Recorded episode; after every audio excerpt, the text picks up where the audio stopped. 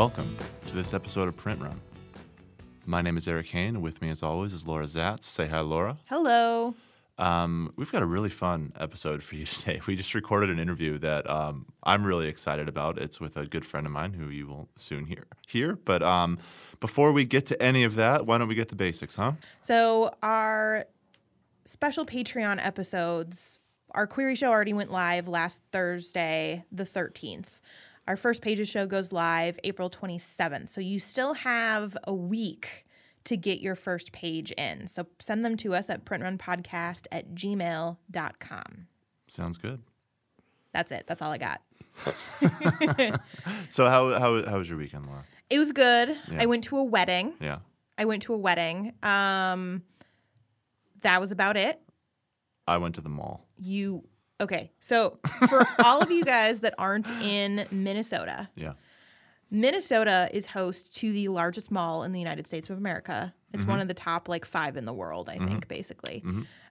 It's called the Mall of America. Yeah, so I went there. My family was in town, and, that's what they wanted to do, so we did it. To give you an idea of how big this place is, it has an indoor movie theater, an indoor water park. Roller coasters. There are roller coasters in here. Multiple. There are roller coasters. Yeah, it's wild. Yeah, it is wild. There's an aquarium. If you spent 10 minutes in every single store, you'd be in there for 2 weeks. Oh, my God.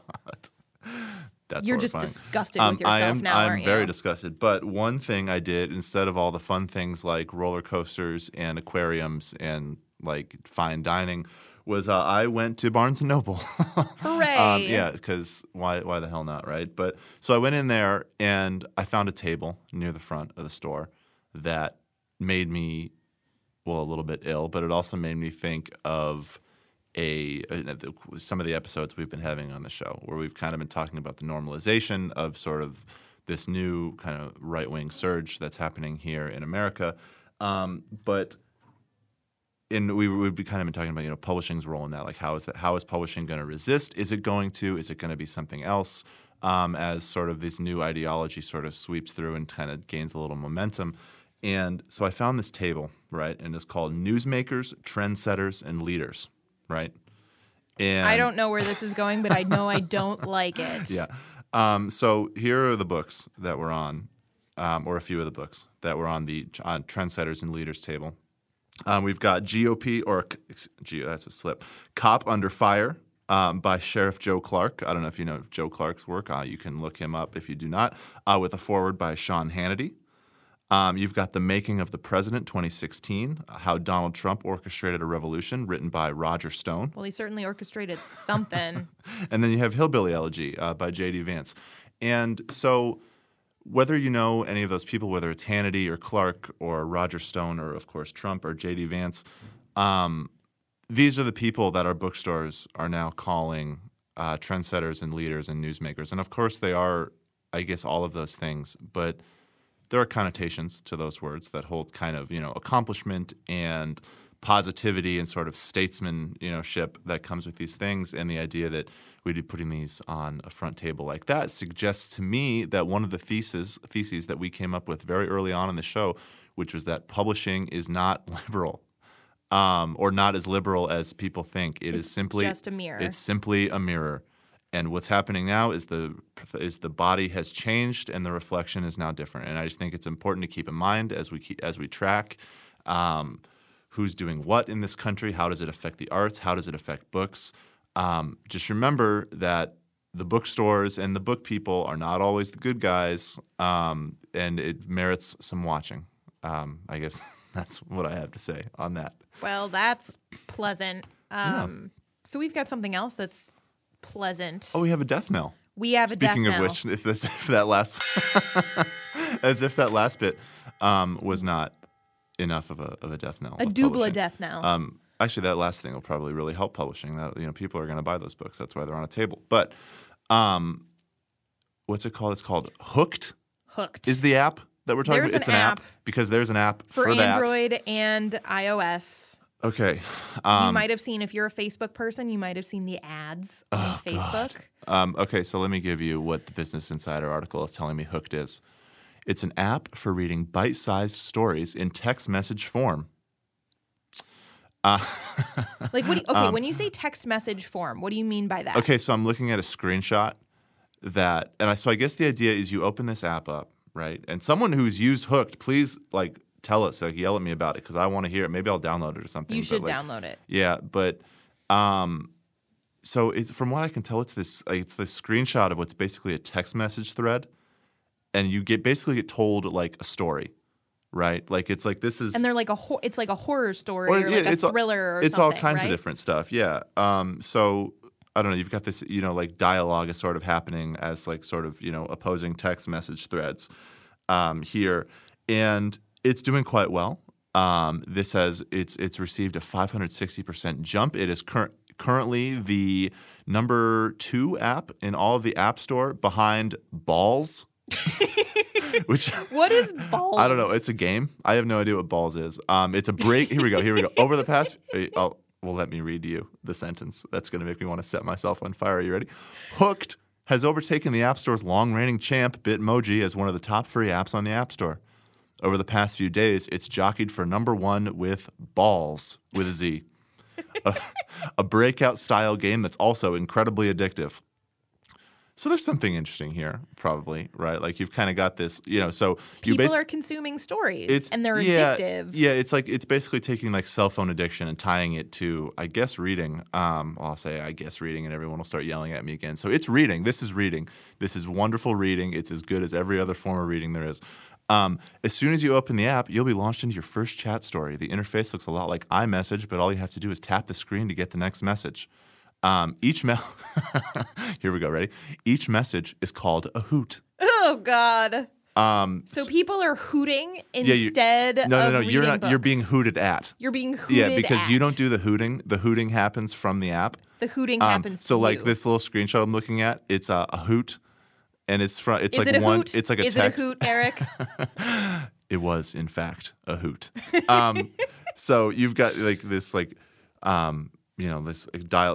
Again, I guess it would be interesting to see how it happens. I think it does all happen in dialogue, from what I can tell. So I guess that's sort of interesting.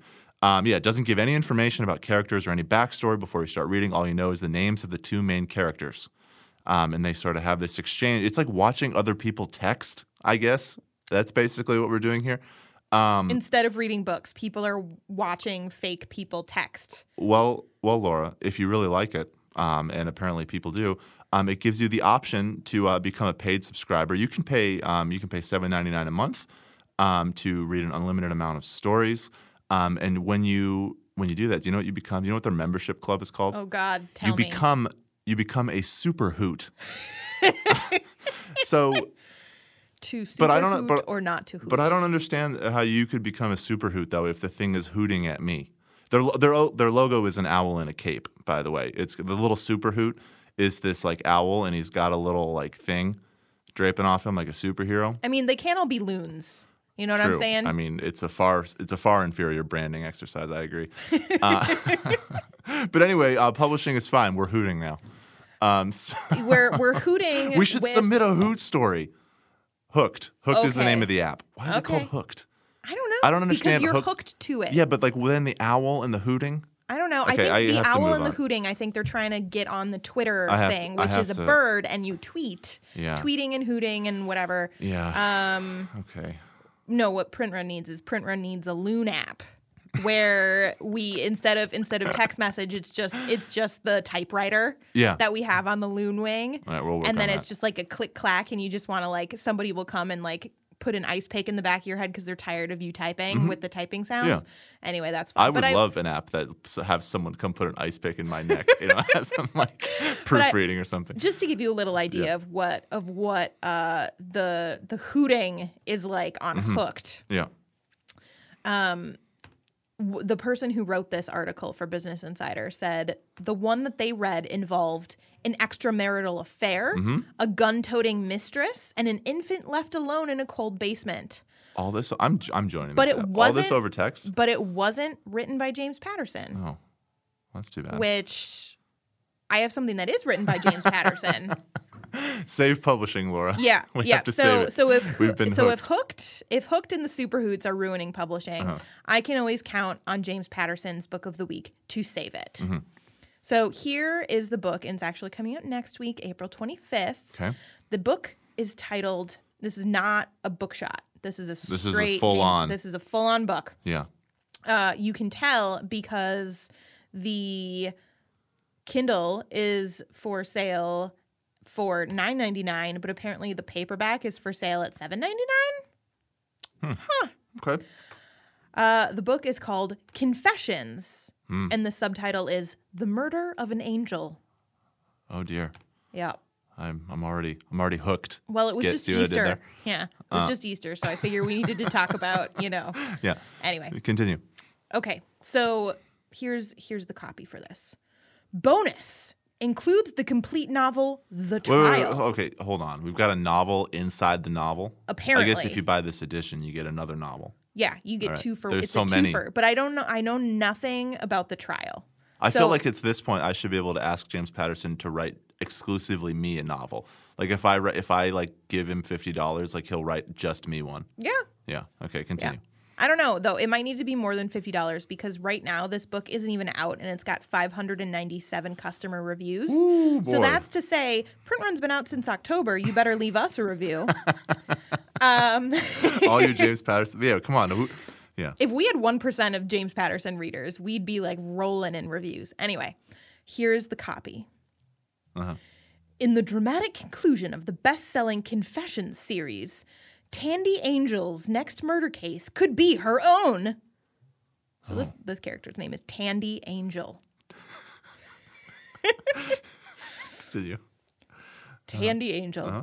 Tandy Angel is losing her mind, or so she thinks. Even as she's forced to fight for the family company, she's imagining new dangers in every shadow.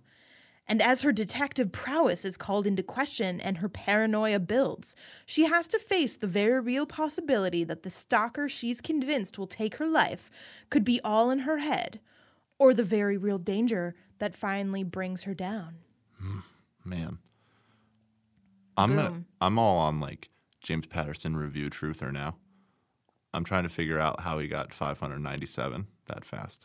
Because he's James Patterson. Should we get to the real content of the day? Yeah, let's get to the real content. So this is our interview with Allison Rudolph. Our guest this week is someone I am incredibly excited to have on the show. It's a former coworker of mine and a very good friend. Her name is Allison Rudolph. She was with me an associate editor at the Overlook Press. She was an assistant editor at Grand Central Publishing with Hachette, and she was an editorial assistant at Hyperion Books, and many other things besides that. But say hello, Allison. Hello, Allison. No, hi, Eric. Hi, Laura. Thank you so much. See, you don't get mad at her when she does the job. Of course I can't. I can't get mad at her. Allison, like, prevented me from getting fired for, like, a solid year. I can't be mad at her.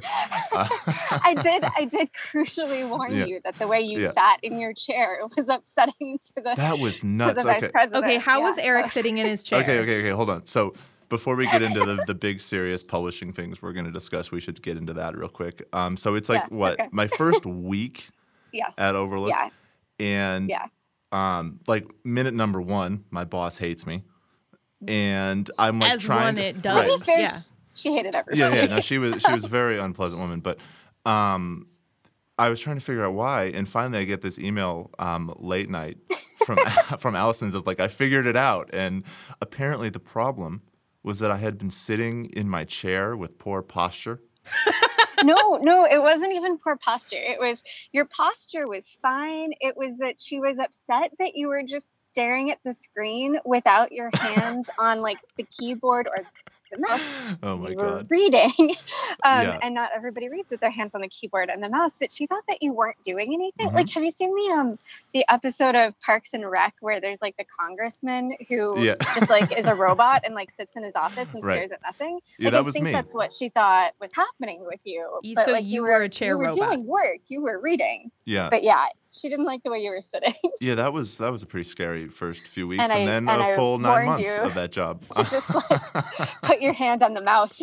I got really good at my posture. We were like on Slack, like debating whether or not I was sitting correctly. It was awesome. It was really. She also didn't like the way anybody walked. Yeah, no, everybody stomped. Yeah. That was somebody else.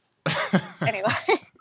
But we brought Allison on to talk about things that aren't just my posture at my former jobs. Eric's hands are currently on his keyboard. They are. I'm very scared already that she's going to come stomping down the hall and yell at me. She's watching us all the time. I know. So I mean, I think this was news last week, I want to say, or maybe the week before, mm-hmm. that New York has made it illegal for potential employers to ask about your past salary, mm-hmm. And that's something that I think is super important. And I know, like, I know from listening to this podcast with you that publishing pay is one of the reasons that you have wound up where you are now. Mm-hmm. We also enjoy food. Yeah, right? Yeah. Like, it's nice to have, like, the money to live like an adult when you're an adult. Yeah, it's wild. And so while this New York pay law is like, the purpose of the law is to prevent sort of continuing discrimination, right? Women get paid, I think, 73 cents on the dollar, compared to their male counterparts. So this law is ostensibly to help with that, but I also think it's going to have really important implications in this creative industry that we all have spent time in. So walk us through a little bit, because you've done like a ridiculous number of things in publishing. Yes. Walk us through what you've done, and then I want to hear like why this is of special interest to you. Yeah, so I'll walk you through it a bit. I'll tell you what I got paid. So I started in publishing on the production side at a textbook publisher. I started as an editorial assistant in the managing editorial department.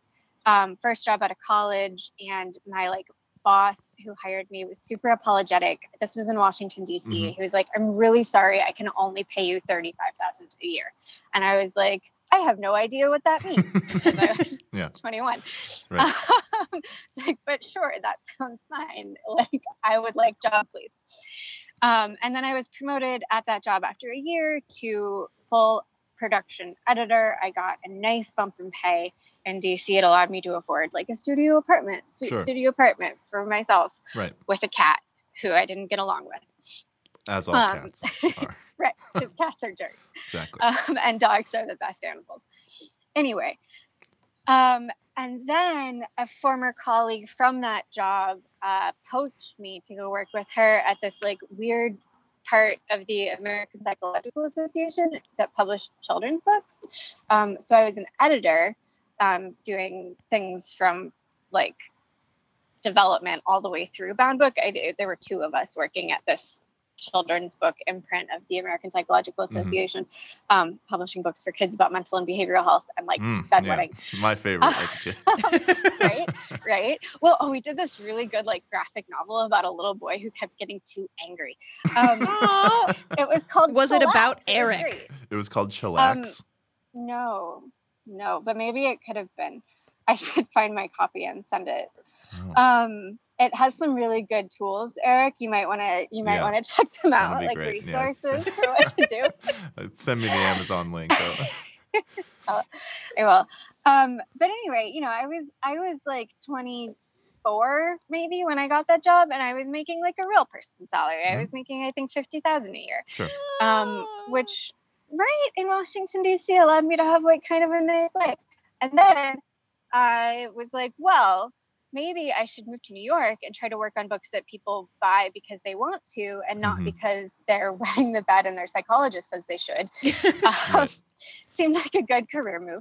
So I started reading for an agent for free in D.C. Until I was able to connect with a literary agency who was able to give me a part-time internship, basically. They were very generous and didn't call it an internship, but it was an internship mm-hmm. where I was making $25 or I don't know how much I was making, but I was only working 25 hours a week. Sure. So the deal was I could go to New York to try to break into publishing again from the beginning, working part-time, and I had to figure out. I was freelancing on the side at that point mm-hmm. for my old employers. I was proofreading and copy editing for them in order to make ends meet. But I was still, I was living in somebody's living room. I didn't have a door of my own. Yeah. And important side note here is that my family is like super fancy and wealthy. And so I've always had help from my parents. Like, I just want to acknowledge the privilege, like right from the start. I was like staying in my parents' guest home last week. So like, I had a lot of help. Man. So did they want another daughter, Allison? Right? I have like tried to get them to half adopt friends of mine a lot lately. But what they really do want is visitors in San Diego. So if you find yourself in San Diego and want to hang out, we're doing that. We can more dogs than humans. We can write it off if we do like a print run goes to San Diego. Yeah, like, right? Yeah, that'd be great. Live from SeaWorld. Do like a dispatch from Comic-Con. Yeah. Anyway, so like, I say that because it's always in my mind, right? The things that I was able to do a lot of the time were because I had a lot of help, and I don't know how anybody does this if they don't have fancy parents writing them checks. So, privilege moment acknowledged. I was working part-time for an agency. They promised to help me get a real job. They actually like delivered on that promise. Good for them. Which was amazing. So after like less than 3 months, I started working as an editorial assistant at Hyperion, which was at the time one of Disney's publishing imprints. So like you would think that they would have some money, but my starting salary there was I think it was less than $25,000 in New York City. In New York City, yeah. As somebody who had multiple years in this business. Yeah, I had been in the business for 5 years. All of the experience that I had in the business, on both the editorial and the managing editorial side, you know, I was one of the last people to interview for this job. She was about to hire somebody else, the editor that I worked for. She was literally going to make the offer that day, and then I came in. And so I was a very desirable candidate, apparently, for my experience in production and as an editor. And even as this like overqualified, super desirable, exactly. Overqualified person, that was what they were able to offer. Yeah, that's wild. Able, like in scare quotes, because it's Disney, right? Like these jobs are a line item on their budget. Like they're, you know, they're making Star Wars movies. Anyhow, so, and yeah, and I mean, I thought that money was like no object, right? I'm doing my dream job. This is, you know, I came here for a reason, and the like. Demotion, the pay cut, whatever. I can handle that. And like, it kind of turns out I couldn't at all, actually. It was like hugely demoralizing. Yeah. And it like broke my spirit and my ego a little bit. It doesn't help that my boss there was, I think the most diplomatic way I can put this is if you read Emily Gould's book, Friendship, there's a character in that book who she's an editorial assistant for like a psycho tyrant boss. And I have confirmed with the author that boss is in fact based on the person that I was working for. So that's the thing with like screwing over people in publishing, right? Is they all end up in people's books and stuff. So. Right. I mean, she and I have a really good relationship now. She's just not good to work for. Right. And it really like, it's a really like amazing moment in publishing when you're reading a book for fun and you like see something that feels familiar, and then you like hop on Twitter to direct message the author who you know from like housing work. Like, it really takes like workplace pettiness to a whole new level. Yeah, because you can just blend in like social media and like public art. Like it's great. It's everything I've ever dreamed of. Yeah, that was a day in my life. Just talking on direct message. Anyway, so I then followed that boss to Grand Central Publishing because she was going to be able to make me an associate editor. I did not get a pay raise. I only got a promotion. So I'm still in the like. It's amazing to me that those things are so detached. Sometimes it's like we can just they're just making up titles, they're making up numbers, and they're never meant to align with one another. And so I think some of that gets at, you know, what kind of is in this article and what's in this new law, which is the idea that Employers yes. previously to now, theoretically, are, you know, they're asking for salaries because they want to use the fact that you got screwed in the past as a precedent yes. for screwing you in the present. Yes, and exactly. That's, I feel like, as someone who worked a bunch of different publishing jobs, you probably felt that, at least in some regard, yes. because anytime there's a precedent of pay, then they can just say, well, it's a little more than the last time, or it's what you were getting before, and it just perpetuates yes. this horrible, like, cycle. And I didn't realize, so for a long time, I was, you know, when you work in publishing, you're constantly interviewing, right? You're always like going out to lunch with editors and yeah. they're saying, well, can I ask what you're making right now? Yeah. And it took me forever, including people like the then director, she hasn't been a director for a long time, the then director of the feminist press asked me what my yeah. salary was, yeah. you know, like these are not, it's so entrenched because, you know, that these companies aren't making a ton of money, so they need to figure out ways to exploit people however they can. Yeah. Which is sad that that's like the business, but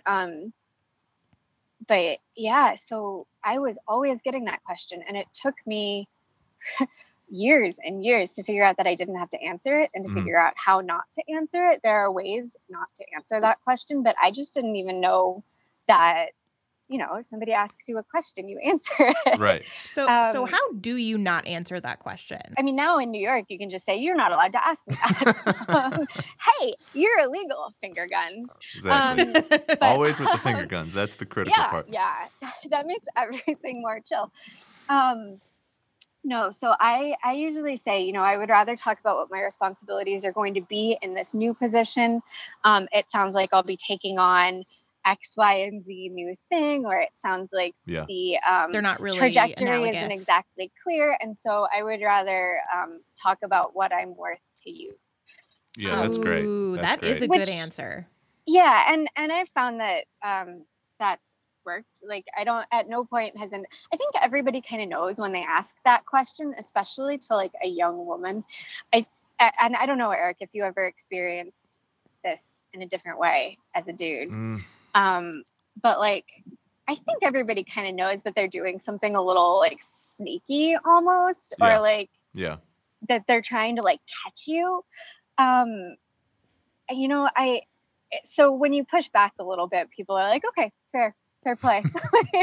that's the thing, fine. Right? Yeah. That's good.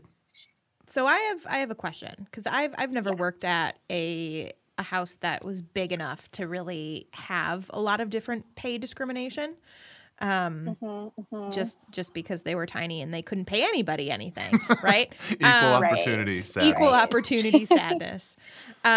So did you ever in your life, you know, find, you know, a colleague who's got the same job title, has been there about the same amount of time, whatever, and then you found out that they were making vastly different amounts of money than you? Yeah, I didn't, but I was very, as much as I feel strongly about this issue, like it's not something I ever really wanted to talk about with my colleagues because they were usually my friends, and I didn't want my work life to turn into an episode of like Real Housewives of New York Publishing, you know? It just like seemed like a bad, sorry, there's like a helicopter going over me right now, and I don't know if you can hear it or not. That's our sponsor. Yeah. It just right. Funny. It's trailing like a word cloud. Mm-hmm. Anyway, yeah, no. So it was something that I talked about with people as like we all kind of know that we're not getting paid what we're worth, and a lot of the people that I worked with at these big publishing companies were like me, had help from their parents, were living in apartments that their parents owned. You know, we talked about that kind of stuff, but I don't think at any point we sort of sat down and compared numbers. And people are still really surprised that publishing is so white and so middle class, and publishing right, books exactly. that are so white and so middle class. Yeah, exactly. So the reason that this matters, it's not just because like I want to eat more than ramen noodles, or because like I want to live in a nice apartment and not have roommates who have decided that all of my clothing has a smell on it that they're allergic to, which is a true thing that happened to me one time. Oh, God. Yeah, really, I think I'm allergic to all of your clothes. Can I wash them? No.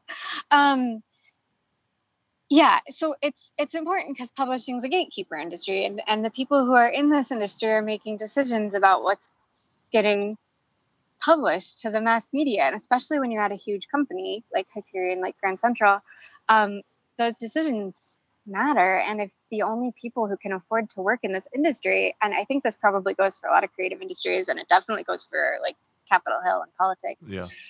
If the only people who can afford these unpaid internships or these ridiculous salaries are people like me, like that's a huge problem. It is a huge problem. Yeah. No, I mean it is because like it sort of self-selects away from anyone who might have a. It's just such a cycle that perpetuates itself, you know. Yeah. It's like when. Yeah, and when you do have people asking about previous pay, or when you do have, I mean, I remember going into a performance review meeting with I had like a series of younger bosses for a while for complicated and boring reasons. But I remember going into a meeting with one of them, and she was like, here's what we're able to give you this year. She's like, I'm really sorry. It's like exactly the same as what I was making when I was an editorial assistant 10 years ago. Boy. Yeah. And you know, apartment prices in New York don't stay the same. No, they do not. Well, that's the thing. See, that's the part that I find so cruel about the whole thing is like they can't even grant the very basic cost of living adjustment. You know what I mean? Like they just, it's just completely detached from anything. It has no, like it's numbers that they're just making up or are using this precedent. And that's why I think this law is a great thing, is they're using this precedent to sort of attach to that logic as opposed to the actual logic of the city or the world. And it just makes also, you know, I think also opposed to business logic. I just don't. How can you possibly retain talented people if you're not willing to compensate them? Well, you don't is the answer. Right. Like that's exactly. The problem with publishing because it's the big magical job, right? There's always more people who want to work in publishing than do work in publishing. So, I mean, you're on this. You know, we've got 2 out of 3 people here who were in New York and then left to do something else, and 1 out of 3 people who couldn't afford to go to New York in the first place. Yeah. Yeah. And so, you know, and we're working in publishing by, you know, the grace of God in a lot of ways. Yeah. Yeah.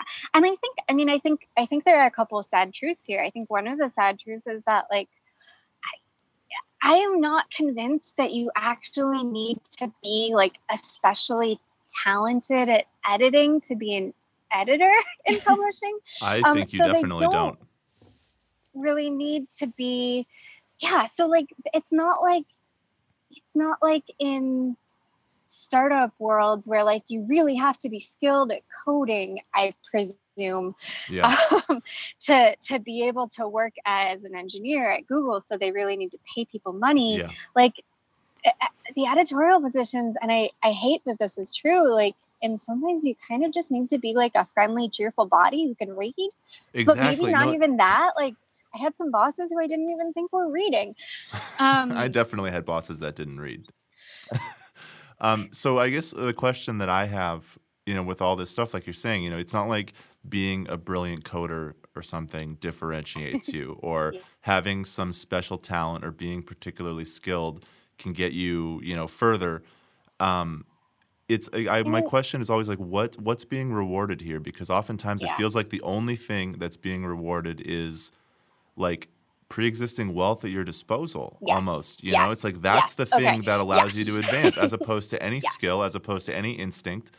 Because like you're saying, like editor jobs aren't particularly, you know, there's obviously some skill to it. Like everybody relax, doing editing is hard and good, but like being a lesson you need to learn, but being like, an editorial assistant isn't there's a lot of grunt work there, and it's not like you have to be particularly awesome or skilled to do that, you know? And I mean, there are a set of skills that you need to do that, but they're not necessarily, I mean, it's, you know, it's not a skill set that necessarily translates to being a good editor, or to being good at anything else be. So here, I'll tell you a tale of two editors.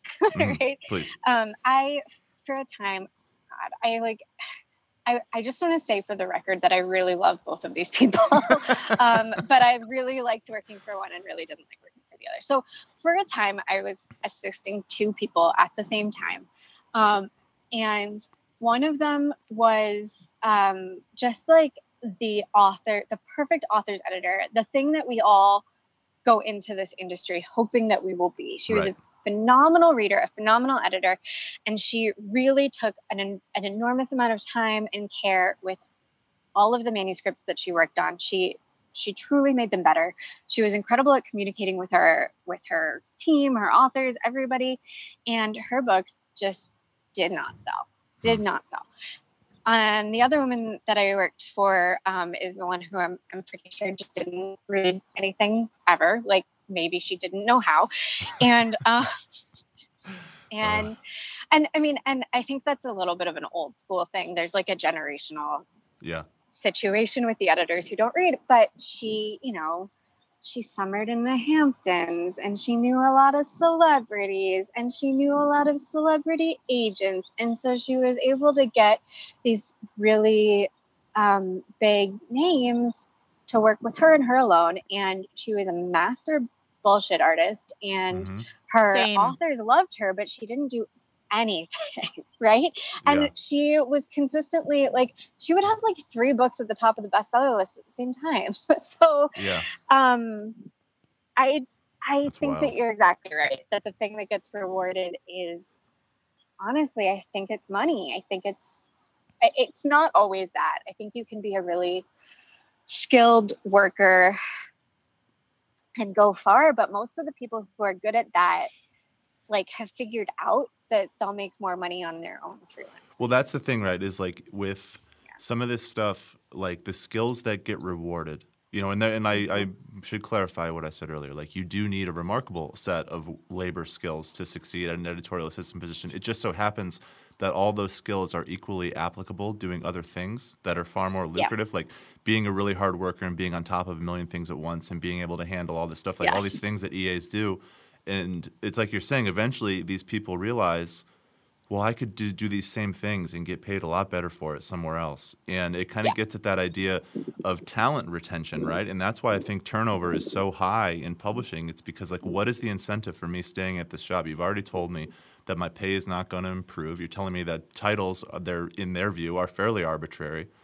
Right. It's and you're never going to get. So publishing's at like sort of a weird time right now because, so the market crashed in 2007, right? Like we have to go way back in history here to see kind of what's happening. I think, in my opinion, I am not an economist. Warning light. But you know, the bottom fell out of the housing market in 2007. All of these sort of people who were maybe nearing retirement age watched their 401ks and their retirement accounts just like take a nosedive. So you have these people who are supposed to be aging out of the industry who are now not retiring, and they will die. No one leaves the jobs. Except for the people in the lower parts. And there are some imprints, you know, that was Knopf had a reputation for being the place where people like die at their typewriters and they literally still use typewriters. But that's the case sort of more throughout the industry, I think, in the wake of the recession, because people just don't have retirement, the ability to retire the way that they could have. And so, nobody's leaving their jobs, which squeezes the middle, which then squeezes the bottom. So I think publishing is going to be, I don't know what's going to happen when all these people start dying. Well, it also... but like really nothing, because you don't need to be that good at like publishing in order to move up as an editor. You just need tenacity at this point. Yeah. I mean, it also really hits at the fact that, you know, like if you're not getting paid anything and there's a million people that want to get in this business and you're not, it really kind of is a like a self-renewing cycle because it's the idea is that I love this, so I can do it for no money.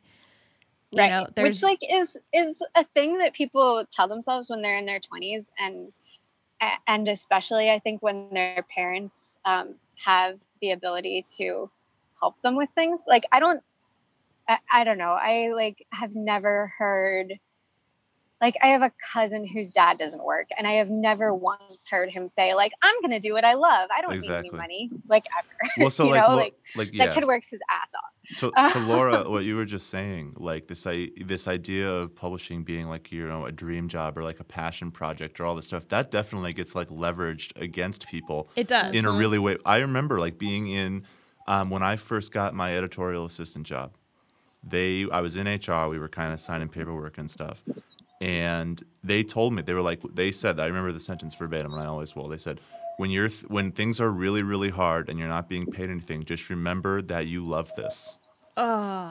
And that's so abusive. It's very abusive. It's but like, and it's crazy because I, you know, it's like you're saying at that age, you're just so thrilled to have gotten this job you've been working for years to get, right? And so you're like, oh, sure, whatever. But then, like, you know, a few months pass and you realize that you're being treated kind of unfairly. You're being asked to do a ton of extra. You know, you're working overtime for no overtime pay. You're doing all this stuff that doesn't make any sense under any kind of labor standard. And it's like you stop loving it really fast. And if you're at our old job, your boss is smoking in the office around you, putting your actual life at risk. Oh, my God. That was so good. So, well, why don't you give me, like, what's your favorite Overlook story of all time? Oh, my God. Wow. I definitely the time that Peter lost a tooth. What? Okay. Whoa. So let's do this. Start from the beginning. Okay, Laura, I want to, based on what I said just then, how old would you guess Peter is? Who is Peter? A young child. Right, that's what you would think. No, Peter was our 80-year-old publisher slash boss. Who should be retired but isn't. Right. Oh, he'll never retire. He's going to be working in 2050. He and I had a meeting. Our editorial meeting was just me and Peter. When you were the entire department, yeah. Yes, I was. And... yeah, so we're having this meeting to talk about the submissions that had come in. And all of a sudden, Peter sort of reaches up to his mouth while I'm talking. And I'm like, I hope he's okay. I'd been working there for maybe 3 weeks at this point. I did not know him well yet. Yeah. But he looked a little distracted. So I kind of wrapped up what I was saying. And as I'm finishing my spiel, he reaches up to his mouth and he says, I believe I've lost a tooth. And sure enough, he pulls a tooth out of his mouth and says, yes, there it is. Jesus. Was it like a molar? Like what tooth was it? I think it was a molar, yeah. I think it was like way back there. And he's like, I thought I felt something while you were speaking. And in fact, it was a tooth. And then he shouts for his assistant because he was always doing that. He shouts her name really loudly and calls her in and tries to hand her the tooth. I think that was the first time I was ever like, no, Peter, you can't do that. Oh, my God. See, when you're old enough to be in a meeting and losing teeth, like you're in goddamn elementary school, it's time for you to retire and like give part of your gigantic salary to some youngins. So I have one more question for you before we let you go. If you could change one thing in publishing, and I know we've just spent half an hour ripping on publishing. Would it be for your boss to have good dental care? Can you imagine how much our dental insurance would have been if we had had dental insurance? Yeah, no, if our job had given us insurance at all, yeah, that'd be great. Yeah.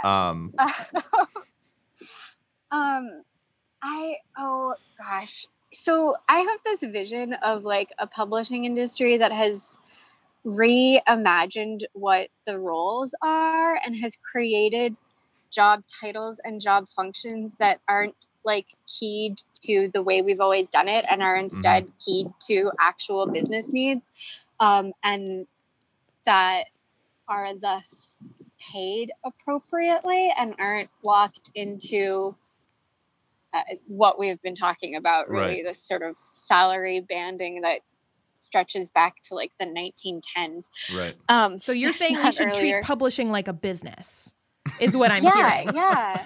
Right. With like, we like look at data and think about and try to improve numbers and try to make improvements and make more money and all while respecting the artists and the creators and the talent and by talent, I include the stuff, but yeah, right. Yeah. Run it more like a business. Think about the logic and the business reasons behind the decisions that are being made. Well, that's great, Allison. And thanks so much for coming on. Did I get it right? Yeah, you got it right. Nice to talk to you, Laura. Thank you, Allison. Okay to talk to you, Eric. Yeah. All right. Well, that was good, huh? That was a lot of fun. She's charming. Yeah. I can't believe she's friends with you. Yeah. No, I'm just kidding. Okay.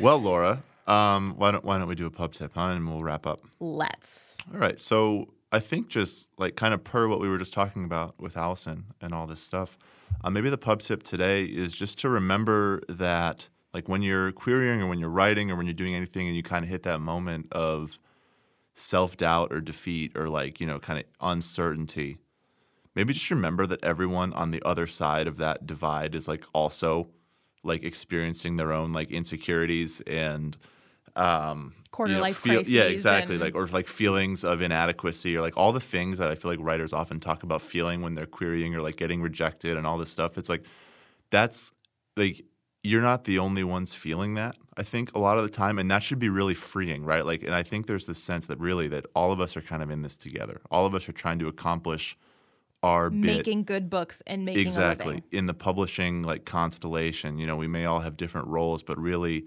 we're all kind of on the same side. And a lot of what binds us is this insecurity. And so, like, it's not a unique thing. It doesn't mean you're doing it wrong. It just means you're a person trying to make a book dream happen, you know, and it's totally par for the course, and it's not a reason to get disheartened or down or be nervous about the people that you're trying to make connections with. Yeah, sure. Like, we're messes too. You know? Anyway, let's go with that. Yeah, I think that's lovely, and it's a good thing to remember. We're all human. Mm-hmm. We're all human. We're gonna sing Kumbaya here in a little bit. So on that note. Remember that our query show has already dropped. Our first pages show drops April 27th. That is next Thursday. Send us your submissions at printrunpodcast@gmail.com, and we will see you next week.